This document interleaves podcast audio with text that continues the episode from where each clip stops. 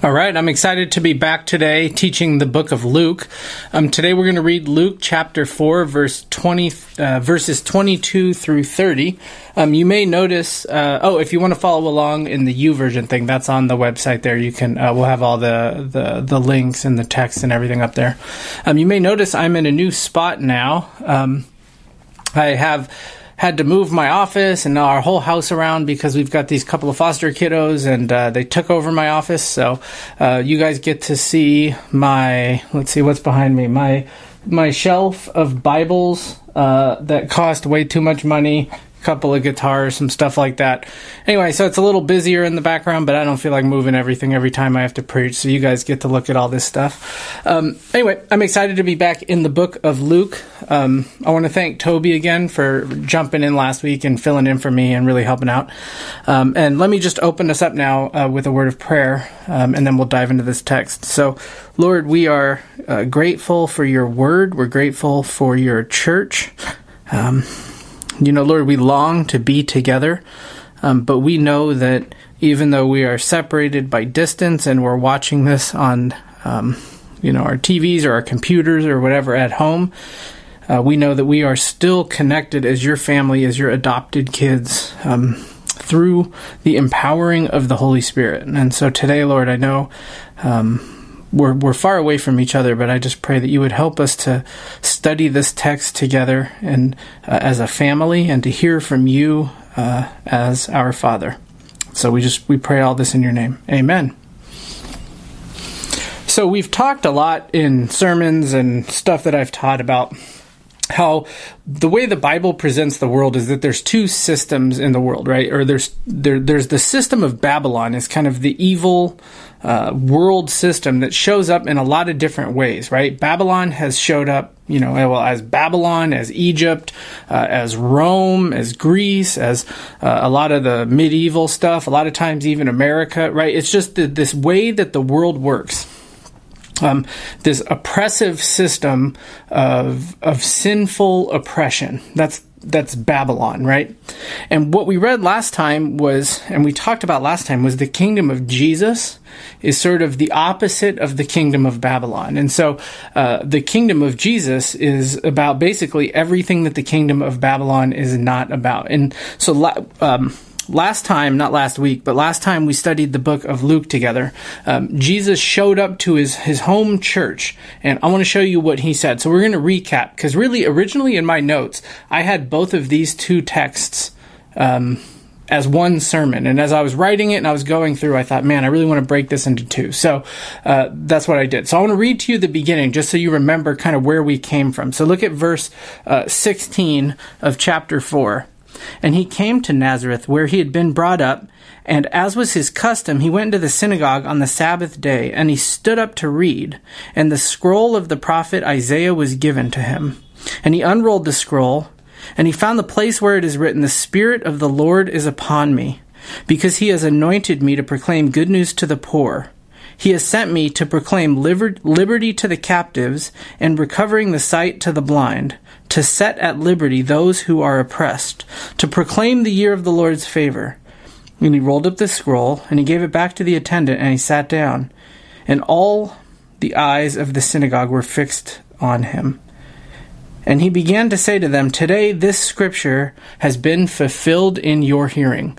So Jesus shows up in his hometown in Nazareth, and he gets up and he reads this, this wonderful passage from the book of Isaiah about what the kingdom of the Messiah will look like. When, when the promised king finally shows up, what is that going to look like? What is that kingdom going to look like? And he reads all of this stuff, right, about the upside-down kingdom of God. Then he sits down, which was like we talked about, was their version of standing behind the pulpit, right? The teachers always sat down. So he sits down, and this is his sermon. "Today this scripture has been fulfilled in your hearing." So he gets he gets up, and he basically, in front of his hometown, he claims to be the Messiah. The kingdom of God has come. That was his message. It's come through me. That's what he's saying. Well, not me, but Jesus, right? It's come through the Messiah who's here now in Nazareth. Oops. Here in Nazareth. So let's see how everybody reacted. Look at verse twenty-two. "And all spoke well of him, and marveled at the gracious words that were coming from his mouth. And they said, 'Is this not Joseph's son? So their initial reaction was uh, they were really excited that the Messiah was coming from their little nothing town of Nazareth. It says that they spoke well and they marveled. Now, at first, right, that sounds like a really good thing. Oh, they, they're really loving Jesus. They're, um, you know, they, they love the sermon. They love what everything that he's about. Jesus seems to be getting more and more popular. But later in Luke, uh, it's Luke six something, uh, I wrote it down, where's it? Oh yeah, six twenty-six. Uh, Jesus will w- actually warn his disciples to watch out when sp- when people are speaking well of you, because um, that he says that's what they did with the false prophets and uh, back in the day, and we all know how that turned out for the false prophets. The crowds are fickle, and we'll see this in the ministry of Jesus. They're up and down. They love him, they hate him. They love him, they hate him. But early on, here in his ministry, Jesus is gaining a lot of popularity. And he's here in his hometown, right, in his home synagogue, what we would say his home, his home church, and the people are marveling at his sermon. This initial response is overwhelmingly positive, but what was it that was so positive? It says that they loved his gracious words. He was claiming that the kingdom of God had come. He was claiming to be that promised Messiah, the son of David, right, the descendant of David that God had promised.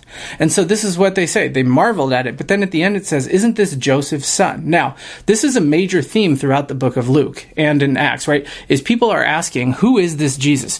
People keep asking that question, trying to figure him out. Here, he claims to be the Messiah, and everybody asks, who is this? Isn't that Joseph and Mary's son? Now, how do we take this? Well, really, there's kind of two options here. The first is to take it in a negative sense. This is Joseph's son. He can't be the Messiah, right? He's just a carpenter, uh, or, you know, like what we would say, he's just a contractor or something like that, right? He's a builder. He's a common, uh, you know, he's just one of us, right? He's one of the regular folks. The second way to take it, though, is in a positive sense. Isn't this Joseph's son? How amazing is it that? Look at all that he is doing. I think the second option actually fits better with this idea that they, because of the idea that they were marveling at his words. They're proud. The Messiah is going to come from our clan. Remember, um, uh, we think very individualistic in the Western world, but back then they thought in terms of families and clans and big, you know, extended families. And so for Jesus to be the Messiah and to come from their clan meant that that would bring great honor to them. And so um, I bet that that's what they were thinking. Some of these people had taken care of Jesus as a, as a kid, right? They had helped him with his homework. I bet the person who taught Jesus how to read was sitting in this room. I don't know. But, you know, uh, they helped him grow up. And now here he is, this famous rabbi that everybody is talking about. He's the talk of Israel, and he is... Um, claiming to be the Messiah. So how is it that, how does Jesus take the praise? Look at verse twenty-three. And he said to them, doubtless you will quote this proverb to me, physician, heal yourself. What we have heard you did at Capernaum, do here in your hometown as well. So Jesus now says, I bet you guys are going to quote this this proverb to me. Now, I know the book of Luke and the book of Acts was written by Luke, who was a physician. He was a doctor. But medicine in these days was, wasn't that great. Being a doctor was not a prestigious profession like it is now. Um, I like to use this example. Think about, have you ever seen the... Um, or read anything about how George Washington died? It was actually pretty awful, and basically he got sick, and uh, if they had just done one little procedure, he would have survived, but instead they, they were bleeding him with leeches and all this stuff. Okay, that is was horrible medicine at the time, right? I mean, even for the time, I guess it was horrible medicine. That this happened. What Jesus, what's going on here was eighteen hundred years before that happened. So you can imagine how far back medicine was, even from the time when they were bleeding George Washington with leeches. And so here's the idea, especially since so many doctors in the Roman world were slaves. Um, what pe- the the proverb goes like this, basically: before you make me try this medicine, I want to see you try it and see what happens first. So that's the prod, the proverb. Jesus sort of expands that a little bit. What he's saying is, um, you know, do it in your hometown first, what you've been doing everywhere else. That's kind of what he's saying. You've been healing everywhere else. It's time for you to do that here. And so verse twenty-four He continues, or, you know, it continues. And he said, "Truly I say to you, no prophet is acceptable in his hometown." So when you see in the Gospels that word "truly," that's actually the, the Greek word amen. And it means like, this is true. So the Gospels constantly portray Jesus as saying that before his own words, right? This is the very truth of God is kind of what he's saying. And so his answer, he says, amen, uh, I say to you, no prophet is acceptable in his hometown. That's his answer. This is kind of a famous saying of Jesus. I even actually, just the week that I was writing this sermon, I read somebody quote this proverb, or, you know, this saying of Jesus uh, on Reddit, and then nobody knew what he was talking about, so some every, somebody he had to explain it to everybody else. But what is it that Jesus means? Well, it's not really complicated. Basically, he's saying it's people, it's hard for people to accept a leader from their own, right? Because they're too familiar with that person. I think last time I talked about um, how much love and support I received from my home church where I was the pastor for a few years. And I think that's really uh, unusual. That's not normally how it goes. Um, Jesus, he found the opposite to be true. And then, so he's saying, you guys aren't really going to believe me uh, because I'm from your hometown. Maybe you were proud for that to have happened, but really, I don't think you're going to believe that I'm the Messiah. And then what Jesus does is he makes this absolutely genius transition, right? He goes, well, speaking of unwelcome prophets, let me tell you a couple of stories. And he tells them stories about the two prophets, Elijah and Elisha. So uh, let's read what he says in verse twenty-five. Uh, but in truth, I tell you, there were many widows in Israel in the days of Elijah, when the heavens were shut up three years and six months, and a great famine came over the land. And Elijah was sent to none, but only to Zarephath in the land of Sidon, to a woman who was a widow. Okay, so Jesus now quotes uh, a story that all of these folks probably would have known to make his point that these prophets are rejected in their hometowns. And look at, I want to read to you actually these two. He talks first about Elijah here, then he's going to talk about Elisha next. Um, I want to read this story to you, okay? So I'm going to read this from a different translation. This is the C S B translation, the Christian Standard Bible. Uh, so this is First Kings chapter seventeen. I'm going to read verses one Uh, through sixteen here. It says, "Now Elijah the Tishbite from Gilead, uh, from the Gilead settlers, said to Ahab, 'As the Lord God of Israel lives, in whose presence I stand, there will be no dew or rain during these years, except by my command.' Then the word of the Lord came to him, 'Leave here, turn eastward, and hide at the Wadi uh, Cherith, where it enters Jerusalem. You are also to drink from the wadi. I've commanded the ravens to provide for you there.' So he proceeded to do what the Lord commanded. And Elijah lived at the Wadi Cherith, where it comes into the Jordan. Uh, the ravens kept bringing him bread and meat in the morning and in the evening, and he would drink from the wadi. After a while, the wadi dried up because there had been no rain in the land." So the story starts out like this, right? Like Elijah goes to King, the wicked King Ahab, and he says, "There's not going to be any rain anymore. Uh, I'm the prophet of God, and I've spoken," or whatever. And then that's the end of it, and he walks away. So then he goes and he hides out at this little pond, uh, and the ravens are bringing him food, but eventually it kind of dries up. So now he has to figure out a way to take care of himself. So it continues, verse eight. "Then the word of the Lord came to him, 'Get up, go to Zarephath that belongs to Sidon, and stay there. Look, I've commanded a woman who is a widow to provide for you there.' So Elijah Uh, got up and went to Zarephath. And when he arrived at the city gate, there was a widow gathering wood. Elijah called to her and said, 'Bring me a little water in a cup and let me drink.' She went to get it, and uh, he called to her and said, 'Please bring me a piece of bread in your hand.' But she said, 'As the Lord your God lives, I don't have anything baked, only a handful of flour in the jar and a bit of oil in a jug. Just now I am gathering a couple of sticks in order to go prepare it for myself and for my son so that we may eat it and die.' Then Elijah said to her, 'Don't be afraid. Go and do as you have said, but first make me a small loaf from it and bring it out to me. Afterwards, you may make some from your, for yourself and your son. For this is what the Lord God of Israel says, the flour jar will not become empty, and the oil jug will not run dry until the, the day the Lord sends rain on the surface of the land.' So she proceeded to do according to the word of Elijah. Then the woman, Elijah, and her household ate for many days. The flour jar did not become empty, and the oil jug did not run dry, according to the word of the Lord he had spoken through Elisha. Elijah.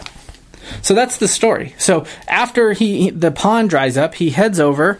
Um, He heads over to Zarephath, and he, uh, it's in the land of Sidon, and he meets this widow, and she says, look, he asks her for some food, and she says, look, I don't have any food. All I have is just enough to make like one little kind of cake sort of thing, bread, cake, whatever, uh, and it'll be our last meal for me and my son, and then we were planning on just rolling over and dying because this famine in this land is so bad now, and so because there's been no rain. And so Elijah says, well, this is what the Lord God says. Go make me some food, and then make yourself some food. And as long as we keep doing this, that stuff is not going to run out. It's sort of like an ancient version of the feeding of the five thousand that we'll read about later uh, in Luke. And so this is what happens, right? He's because he's on the run from uh, King Ahab and from Ahab's wife, the wicked Queen Jezebel, um, because he's on the run, nobody in his own land will, will take care of him. And so the story, the hero of the story is this poor Gentile widow, right? The bottom of society. And so Zarephath, the city that he ends up going to, was a city that belonged, like I said, to the kingdom of Sidon. The hero of this story is not a Jewish person. And so do you see what Jesus is doing here by telling this story in this synagogue after his sermon? He says, I am the Messiah. The kingdom of God has come, and you Jewish folks are going to reject me? Well, fine. Uh, here's a story about a Gentile who acts in faith and serves Yahweh. And so when you guys reject me, the kingdom of God is going to be expanded and is going to be full of people like this widow. And then just like one of those infomercials, right? Jesus sort of says, but wait, there's more, right? He's not done. This isn't his only example of this. He says in verse twenty-seven, he tells another story. He references another story. He says, and there were many lepers in Israel at the time of the prophet Elijah, and none of, none of them was cleansed, but only Naaman, uh, the Syrian. So now Jesus kicks it up a notch, right? So um, let me explain to you real quick the uh, Elijah-Elisha relationship. So Elijah was the older prophet, and Elisha was his protege. And eventually, sort of the mantle of this this prophetic office was passed from Elijah to Elisha. So when you open up the next part of the book of Kings, right, the hero now in this story is the prophet Elijah. Elisha. So I want to read to you now from Second Kings. So we're jumping forward a little bit in the story. This is from Second Kings uh, chapter five, verses one through fourteen. So this is the story of Naaman the Syrian that Jesus is referencing. I'm going to read the whole thing because he just assumed the people in his um, in his synagogue would have known this story. But uh, I'm actually going to read it to you because I, I bet a lot of you haven't thought about this story in quite a while. So here we go. one through five. Uh, how far am I going? Yeah, one through fourteen. So Naaman, the commander of the army of the king of Aram, was a man important to his master and highly regarded, because through him the Lord had given victory to Aram. The man was a valiant warrior, but he had a skin disease. He had le- some translations call it leprosy, or some sort of a skin disease. Uh, Aram had gone on raids and brought back from the land of Israel a young girl who served Naaman's wife. And she said to her mistress, if only my master were with a prophet uh, who is in Samaria, he would cure him of his skin disease. So Naaman went, and he told his master what the girl from the land had said. Therefore the king of Aram said, go, and I will send a letter with you to the king of Israel. So he went and took with him seven hundred fifty pounds of silver, one hundred fifty pounds of gold, and ten sets of clothing. Uh, clothing was pretty expensive back then. He brought the letter to the king of Israel, and it read, when this letter comes to you, note that I have sent my servant Naaman uh, for you to cure him of this skin disease. When the king of Israel read the letter, he tore his clothes, which was a way of like crying out and being sad, uh, you know, mourning. He tore his clothes, and he asked, am I God, killing and giving life, that this man expects me to cure a man of his skin disease? Recognize that he is only picking a fight with me. When Elisha, the man of God, heard that the king of Israel had torn his clothes, he sent a message to the king. Why have you torn your clothes? Have him come to me, and he will know that there is a prophet in Israel. So Naaman came with his horses and his chariots, and he stood at the door of Elisha's house. Then Elisha sent him a messenger who told him, go wash seven times in the Jordan, and your skin will be restored, and you will be clean. But Naaman got very angry and left, saying, I was telling myself, he will surely come out and stand and call upon the name of the Lord his God, and wave his hand over the place and cure the skin disease. Aren't Abna and, uh, Fa, how do you say that? Phapar, the rivers of Damascus, better than all the waters of Israel? Couldn't I wash in them and be clean? And so he turned and he left in a rage. But his servants approached him and said, My father, if the prophet had told you to do, uh, to do some great thing, would you have not done it? How much more should you do when he only tells you, wash and be clean? So Naaman went down, dipped himself in the Jordan seven times, according to the command of the man of God. Then his skin was restored. He became like the skin of a small small boy, uh, and he was clean. So that's the story of uh, of Naaman, uh, the the the Syrian the Syrian general. And so again, look at the story continues. I didn't read the whole end, but basically he says, "Hey, can I take a bunch of?" He he becomes a follower of Yahweh. Can I take a bunch of ground from Israel so I can go build an altar uh, back in my hometown, right? Uh, so that as I follow Yahweh, again, who's the center of this story that Jesus is referencing here? Let me put this over here. Who's the center of this story that Jesus is referencing? Right. This time, it's not. It's not a widow from a nearby town. This time, it's the general of an army of the nation that has been oppressing the people of God for years and years and years. This guy was not a good dude. He was part of, he was an enemy. And so he, he comes, he shows up, and the prophet Elijah cures him anyway. And he becomes a follower of Yahweh.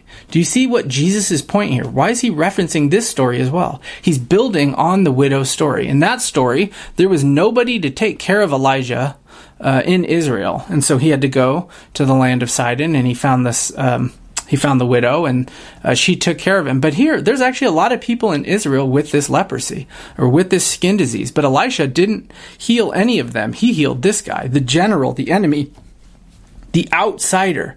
This is the person who receives God's healing grace. And so how do you think these people in the synagogue at Nazareth took these words of Jesus? Look at verse twenty-eight. Not well. When they heard these things, all in the synagogue were filled with wrath. Um, why?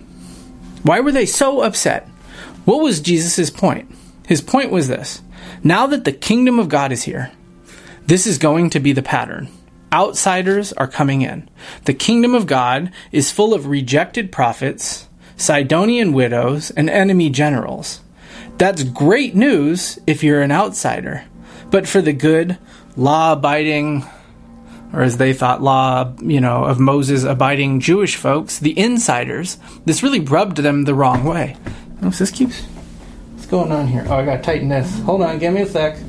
Maybe I'll edit this out. Maybe I'll just leave it so you guys know I'm dumb. Let's see. All right, there we go. Um, what was I saying? Oh, yeah. So for the, for the insiders, this is not... This is not... good news to them. This this really, you know, like I said, it rubs them the wrong way. It's hard to tell somebody whose entire identity is wrapped up in you are the chosen and everybody else sucks, that actually we're going to let all of those people in. Right? That's what's going to happen. The outsiders are coming in. And so with this news, the people in the in uh, Jesus' hometown synagogue are furious. Now, this is all very important to understanding this text. Look at the order of the events here. They hear about the works of their hometown boy, and they are very excited. And so he shows up to teach, and he sits down and he reads a passage from Isaiah. And then the passage is all about the Messianic kingdom. And he says, guys, this is me. The kingdom of God is here. And at first they love it. They marvel at his gracious words. And he, uh, so they get excited, right? And they say, well, now do some miracles here and prove it like you did in other places, right? That's what they want. They want him to prove it. And so Jesus says, you know, these prof- the prophet's not accepted in his hometown. So he gives them this pattern, and he uses these two stories. Outsiders are coming in. The kingdom of God, he tells them, is not what you expect it to look like. And now they're filled with wrath. Filled with wrath. Those are very strong words. And what do they do next? They attempt murder. Verse twenty-nine, they rose up, they drove him out of town. They brought him to the, the brow of the hill on which the town was built so that they could throw him down the cliff. That's harsh, right? So the way stoning worked in the in the Jewish world um, was right. Stoning was the penalty for a bunch of things. Blasphemy was the big one. Um, let me take a sip of water. Blasphemy, idolatry, a few other things. And although, um, although they didn't actually have the authority to stone somebody, only the Roman government had the authority to put people to death. It actually happened quite a bit, right? It still happened sometimes. We see this is what happened with Stephen. Um, in Acts chapter, was that seven or eight? Somewhere right there. I think seven. Um, the practice was to take somebody to a cliff, if you could find one, or a hill, or a pit, right? A big pit. You'd throw them down. You'd hope the fall would kill them. But if that didn't, you would throw rocks at them uh, until they were dead. It was absolutely brutal. They were so upset with Jesus for saying that outsiders are coming in that they wanted to kill the hometown hero. They flipped like that. They flipped that fast. And when I've heard this taught like this, they were so upset that Jesus claimed to be the Messiah. But that's not what happened, right? When we read the text, that's not what's going on here. It wasn't that he claimed to be the Messiah. They were excited about that part. It was that in his eyes, in their eyes, he committed blasphemy by saying that Gentiles get to be a part of the kingdom of God. No way. No dice. And so they try to kill him. They try to stone him. Uh, but spoilers, I don't know if you know the end of the story. They don't. Uh, Jesus survives this uh, murder attempt. Verse thirty, but passing through their midst, he went away. So Jesus goes all, uh, let's see, you know, Raheem Mostert or uh, Barry Sanders, right? He goes all Barry Sanders, cuts through the crowd, ducks out. It doesn't say how this happened. Since the whole crowd was after him, some kind of a miracle is implied here. Uh, but Jesus lives now to see another day.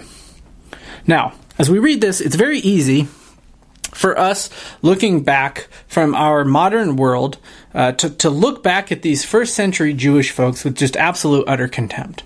I mean, and on one hand, rightly so.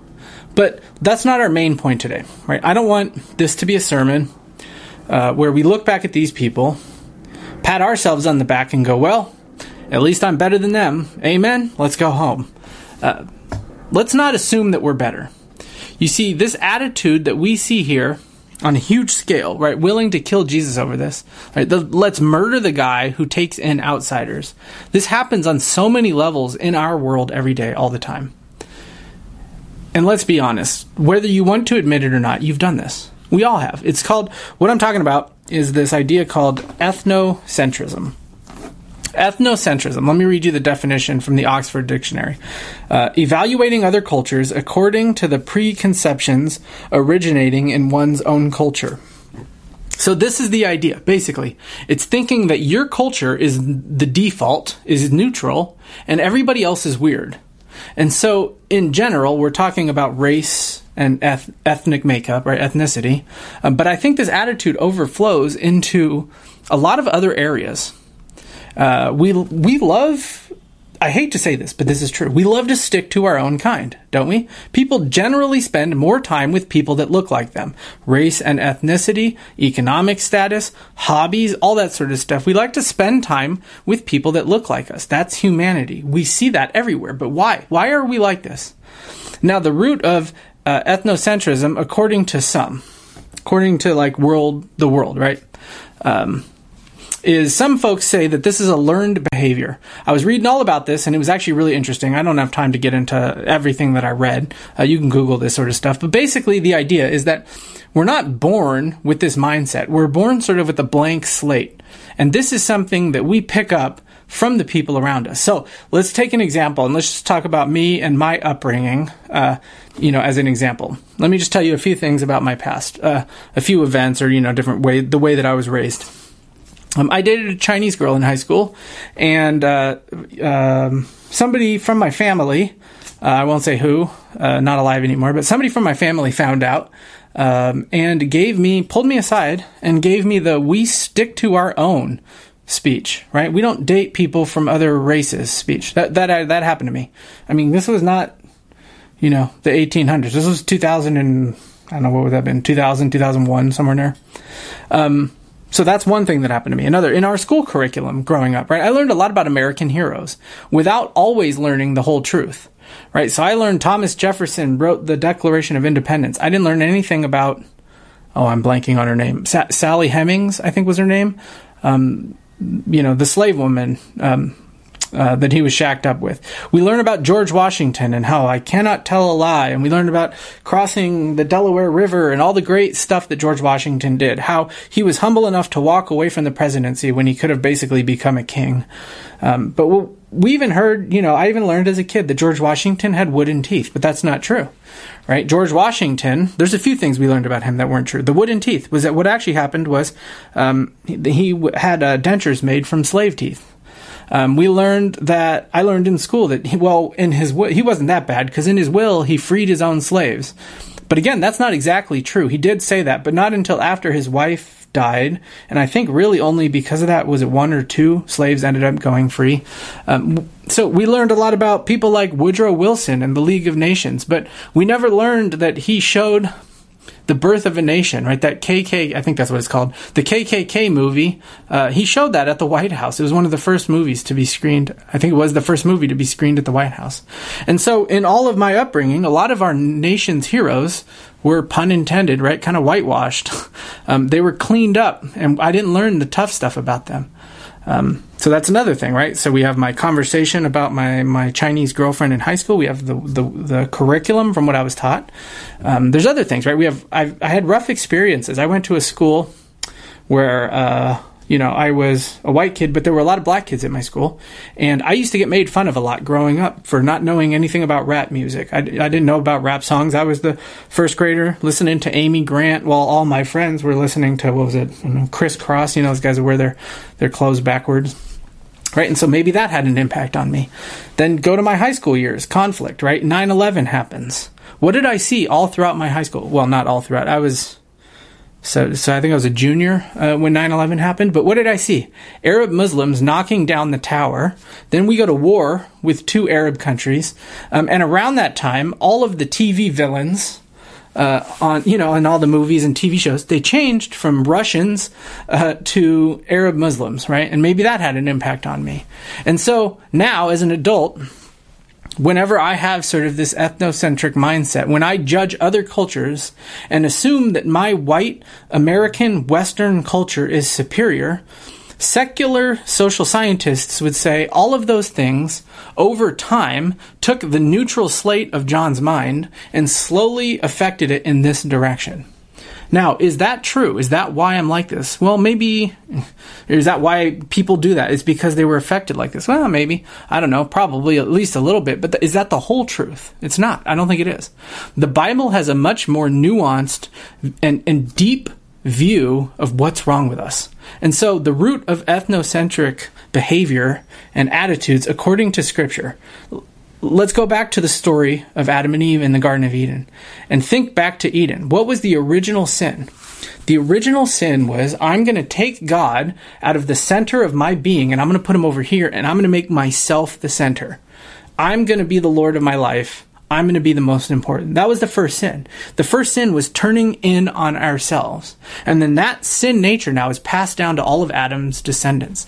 And what the Bible tells us is that this sin is deep.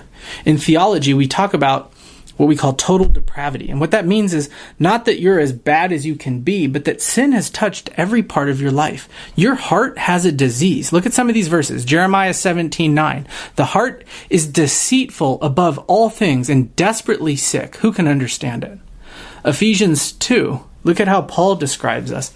He says, and you are dead in the trespasses and sins in which in which you once walked, following the course of this world, following the prince of the power of the air, the spirit that is now um, the spirit that is now at work in the sons of disobedience, among whom we all once lived in the passions of our flesh, carrying out the desires of the body and the mind, and were by nature children of wrath like the rest of mankind. Do you see how the Bible describes that we have this sickness deep down within us, and that sickness is, I'm the most important. I'm the center. Whatever makes me happy is okay, right? I'm the one who should decide my own fate, not God. I don't want him to be the Lord. I want to be the Lord of my life. And what the Bible says, though, what actually is true is we're not the Lord of our lives, right? We're, we're slaves to sin. We want to be the Lord, but we're actually slaves. And so what we see in this passage in Luke is that the kingdom of God, the kingdom of Jesus, where he reigns as Messiah, as the king, brings the end of this ethnocentric uh, attitude. That's his message here. The kingdom of heaven is about restoring w- the world, restoring what was broken in Edom, putting things back, right? The Old Testament prophets talked about this and they called it justice. The God, the gospel and the biblical story has so much to say about justice and racism. And this is such a, um, you know, important theme for us to really take seriously and to really think about, especially with what's going on in our own country right now. Justice is a major theme in the Bible. Um, I'll give you a few sort of biblical examples. In Proverbs thirty-one, uh, there's, you know, the, the, the woman, the, the proverb about the woman, the queen mother, and she's teaching her son, who would eventually be the king, right? How to be a good dude. And this is what she says in Proverbs thirty-one, eight, nine. She says, "Open your mouth for the mute, for the rights of all who are destitute. Open your mouth, judge righteously, defend the rights of the poor and needy." So she's trying to train up her son, who's eventually going to be the king. And what does she tell him? How do you use your power in a godly way? Open your mouth for those who can't do it for themselves. Right? Use your power to speak for those who can't speak for themselves. In essence, because the reason being because that's what the world is supposed to look like. Right? That's what real justice looks like. There's a bunch of other verses here. Look at Amos. I have, uh, what is this? Three verses here. Amos five twenty-four. "But let justice roll down like waters and righteousness like an ever-flowing stream." Psalm thirty-five, five. "He loves righteousness and justice. The earth is full of the steadfast love of the Lord." Zephaniah three, five. Everybody's favorite book of the Bible, right? Zephaniah. "The Lord with uh, with her is righteous. He does no injustice. Every morning he shows forth his justice. Each dawn he does not fail, but the unjust knows no shame." And so, the with justice being this huge, huge theme in Scripture, Jesus picks that up and he shows up and he says, "You guys, this is the reason this is all over the Old Testament prophets is because this is what the kingdom of the Messiah will look like. The world is broken. It is not supposed to be like this. God hates sin." Right? A lot of preachers don't like to talk about sin. It makes people uncomfortable. Well, we need to talk about sin because of how much God hates it. He hates sin, including the sin of ethnocentrism. That sin was so prevalent among the people of God, especially in the first century. We talked a lot about this when we discussed the book of Generous Justice together um, in our Zoom meetings on Wednesday nights, how justice is at the heart of God. Jesus announcing in this synagogue, the kingdom now has come, and your self-centered, racist, ethnocentric ideas, they have no place in the kingdom of the Messiah. And so for years, Jesus says, you've looked down on people who aren't like you. You have gone, and as you've done that, you've gone against the very heart of God. But this unity that we need to see, this unity is what the kingdom of God will look like. The kingdom of God is going to be full of widows of Zarephath, full of uh, generals from the enemy. Outsiders are going to be brought in. So that's the theological truth that Jesus is conveying. But let's talk about our church. How, right? How does this play out in the church? Well, church history, first let's talk about church history. Have we gotten this right as a church over two thousand years, or have we gotten this wrong? Uh, the answer to that question is yes. Uh, we've kind of done both. There's a lot of bad examples. Jonathan Edwards, who I think was an amazing pastor and a, a godly person, had a huge blind spot in this area, and he was an owner. Uh, he was a slave owner. Um, Martin Luther, who started the Reformation, right? We're a Protestant church. A lot of the stuff we believe is because of Martin Luther. In his later years, uh, no, there's discussion as to why. Was he losing his mind or what was going on? But he said some extremely anti-Semitic things. Um, scripture was used uh, to justify the African slave trade, but it was also used, this is less talked about, but it was also selectively used and abused to keep African slaves from learning about the image of God. Uh, and so scripture was used to defend this horrific practice, and it was used to continue it and keep those people down. Billy Graham, he admits to not jumping on board with Martin Luther King early, uh, Martin Luther King Junior early enough, right? Um, it took him a while to get there. And lastly, although I could go on with examples of how the church has failed at this, um, evangelical churches have had a theology that largely ignores issues of racism and ethnocentrism. We argue about things like, uh, when God made the decree to save his people, was it before or after the fall? And people go in these, you know, internet chat rooms and they scream at each other in all caps about, you know, superlapsarianism or whatever, right? And we don't have a robust theology of justice in our world. Um, we ignore sins of racism or this ethnocentric idea.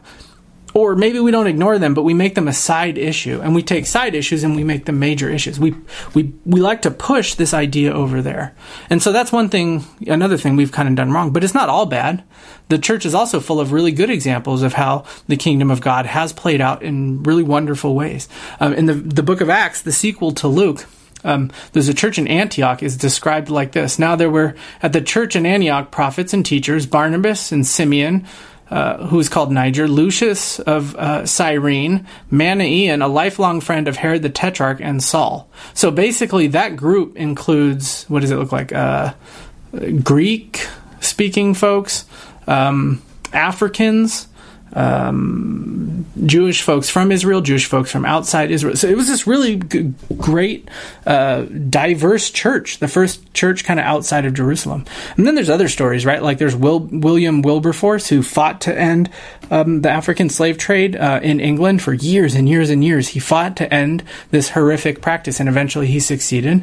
Um, one of my favorite stories is the story of Hudson Taylor, who had, uh, was a missionary to China. And uh, he adopted Chinese culture to reach the Chinese with the gospel. And so instead of doing what so many other missionaries at this time was doing, which was basically they were taking their own culture along with the gospel, and then they were sort of colonizing, right? So sure, you can be a Christian, but to do so, you also have to be English or Dutch or whatever, you know, French or Spanish, Catholic, whatever it was, right? You have to be this as well. You can't...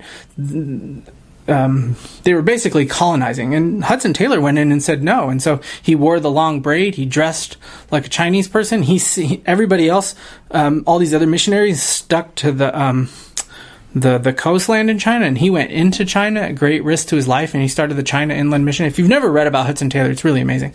Here's a really really great example of what the kingdom of God looks like. Two more examples. We have Martin Luther King Junior and his theology, uh, you know, his his practice of nonviolence and love, overcoming enemies. That's directly taken from the, the Gospels and the, the idea of the kingdom of God. And then there's like uh, Desmond Tutu and the Truth and Reconciliation Commissions in South Africa. If you've never read about some of that stuff, um, you know, he's a, he's a believer, and all of his ideas, right, come from uh, the teachings of Jesus. And so... in one hand, we the church has really messed up a lot of this stuff. And then on the other hand, there are some examples of how we've gotten this right. So suggestions for us then going forward, right? How can our little church be a part of God's amazing, diverse kingdom?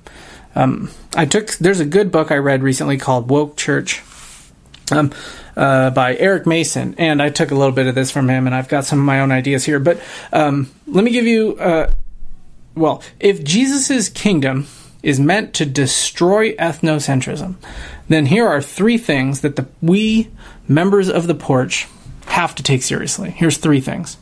The first one is this, that we can never forget the idea and the theology of the Imago Dei, the image of God. This was the main teaching that the slave owners uh, in the South tried to keep away from their African slaves, that that they were made in the image of God. Because if these African slaves who... a lot of them became believers. If they really understood that they were made in the image of God, then the entire system would crumble and things would have to change, right? And so um, this this theology is that important. Um, I'll give you another example. I hate this. Um, you know, you ever see somebody try to make themselves feel like, oh, yeah, I'm an enlightened guy or whatever, and they're talking about some girl who, you know, whatever, and they say, you shouldn't treat her like that. That's somebody's daughter. That's some guy's daughter. I hate that. Um, the reason is because her worth uh, is not connected to her relationship with some other man, right? Her worth uh, comes from the fact that she's made in the image of God. you know, I guess the man Christ Jesus, that's the one she's connected to, right? She is made in his image. And everybody that you meet uh, is made in the image of God, right? In our culture, we almost view homeless people, mentally ill, drug addicts, that sort of thing, as subhuman. Uh, it, it's not all right. It, it, it completely ignores the idea of the image of God, the imago Dei. Let me give you one last place where this really comes into play. Think about the political vi- divide in our country right now. I don't know if we're more politically divided than ever. I've heard people say that, and I'm like, well, the Civil War happened. You know, there's other times where we've been pretty politically divided. Uh, but, I mean, it's bad. I watched people on Reddit celebrate when Herman Cain died a few weeks ago. Herman Cain was a conservative Republican who refused to wear a mask at one of Donald Trump's rallies, and he got sick and he died from COVID. And everybody kind of said on Reddit, was like, ah, see, he gets what he deserves, stuff like that. I'm thinking, that was a human being. Herman Cain was made in the image of God, and he deserves more dignity and worth than that. But then on the other side, right, you remember the whole birther thing that Trump was a big part of. Um, what was really going on there?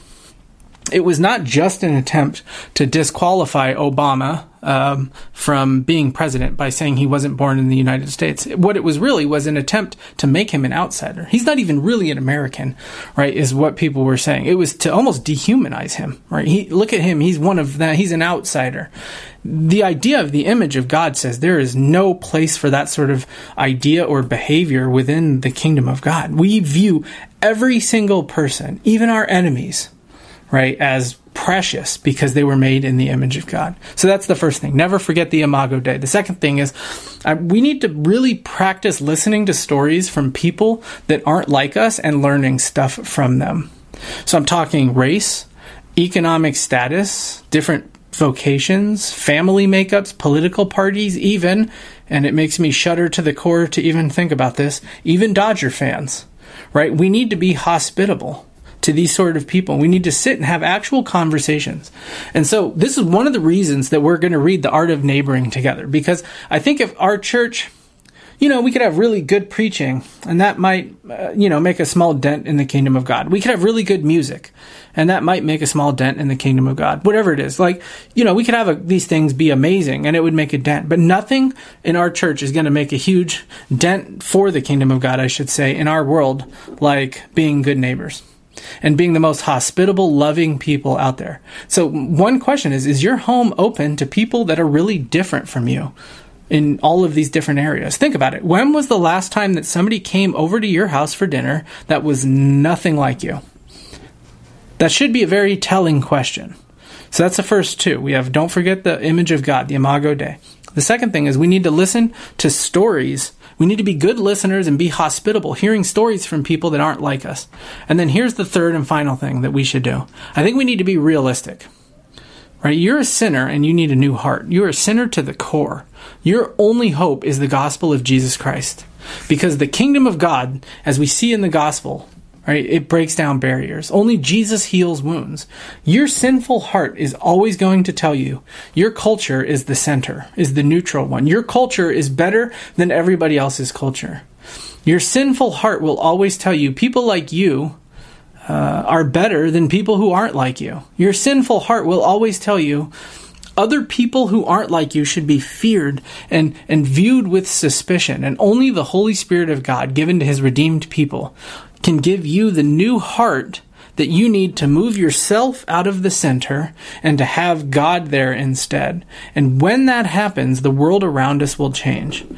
Right? That's the plan, is that, that the kingdom of God is going to be expanded to all these different kinds of people, and it'll be extremely diverse. We see this in kind of two real important biblical stories, right? You have the story of the Tower of Babel, where everybody was uh, sinful and proud, and um, God scattered them. And so what happened to the world was everybody went like this. And then you fast forward to Acts chapter two, and you see Pentecost and the falling of the Holy Spirit. And where in Babel, everybody goes like this, in Pentecost, this is what happens. Everybody comes back together under the banner of King Jesus. And the culmination of that happens in Revelation. In Revelation chapter seven, let me read this to you. Uh, actually, let me open my Bible. Revelation seven, um, verse, what am I doing? nine through thirteen. Revelation seven, nine through thirteen. And after, th- And after this I looked, and behold, a great multitude that no one could number, from every nation, from all tribes and peoples and languages, standing before the throne and before the Lamb, clothed in white robes, with palm branches in their hands, and crying out with a loud voice, "Salvation belongs to our God who sits on the throne and to the Lamb." And all the angels were standing around the throne and around the elders and the four living creatures, and they fell on their faces before the throne and worshipped God, saying, "Amen, blessing and glory and wisdom and thanksgiving and honor and power and might be to our God forever. Amen." Then, oh wait, that's, that's as far as I'll go. I'll just go to verse twelve, right? A multitude that no one could number, from every nation, from all tribes and peoples. That's what the kingdom of God looks like. It's going to have people who were rich, people who were poor, people who liked the Giants and one or two Dodger fans. It's going to have people from all different tribes and nations and um, languages. Or this is what the kingdom of God is. He, th- he's gathering this group of people from every tribe and nation. And my prayer is that our church will jump on board with that idea now, that we will be part of the story of God, um, where people can, in a way, where people can look at us and say, look at how that very different group of people get along. The diverse church um, that loves justice is one of the most beautiful gifts that God has given to us, and it's one of the most beautiful gifts that he's given to the world. So let's not ignore it, right? Let's let our church here in San Francisco reflect the new heaven and the new earth. Uh, let's let's be the kind of people who force our neighbors to ask, what is it that brought this group of weirdos together? So that then they will find the answer is these are all people who have been redeemed by Jesus and now serve him uh, as their Lord and as their King. Amen?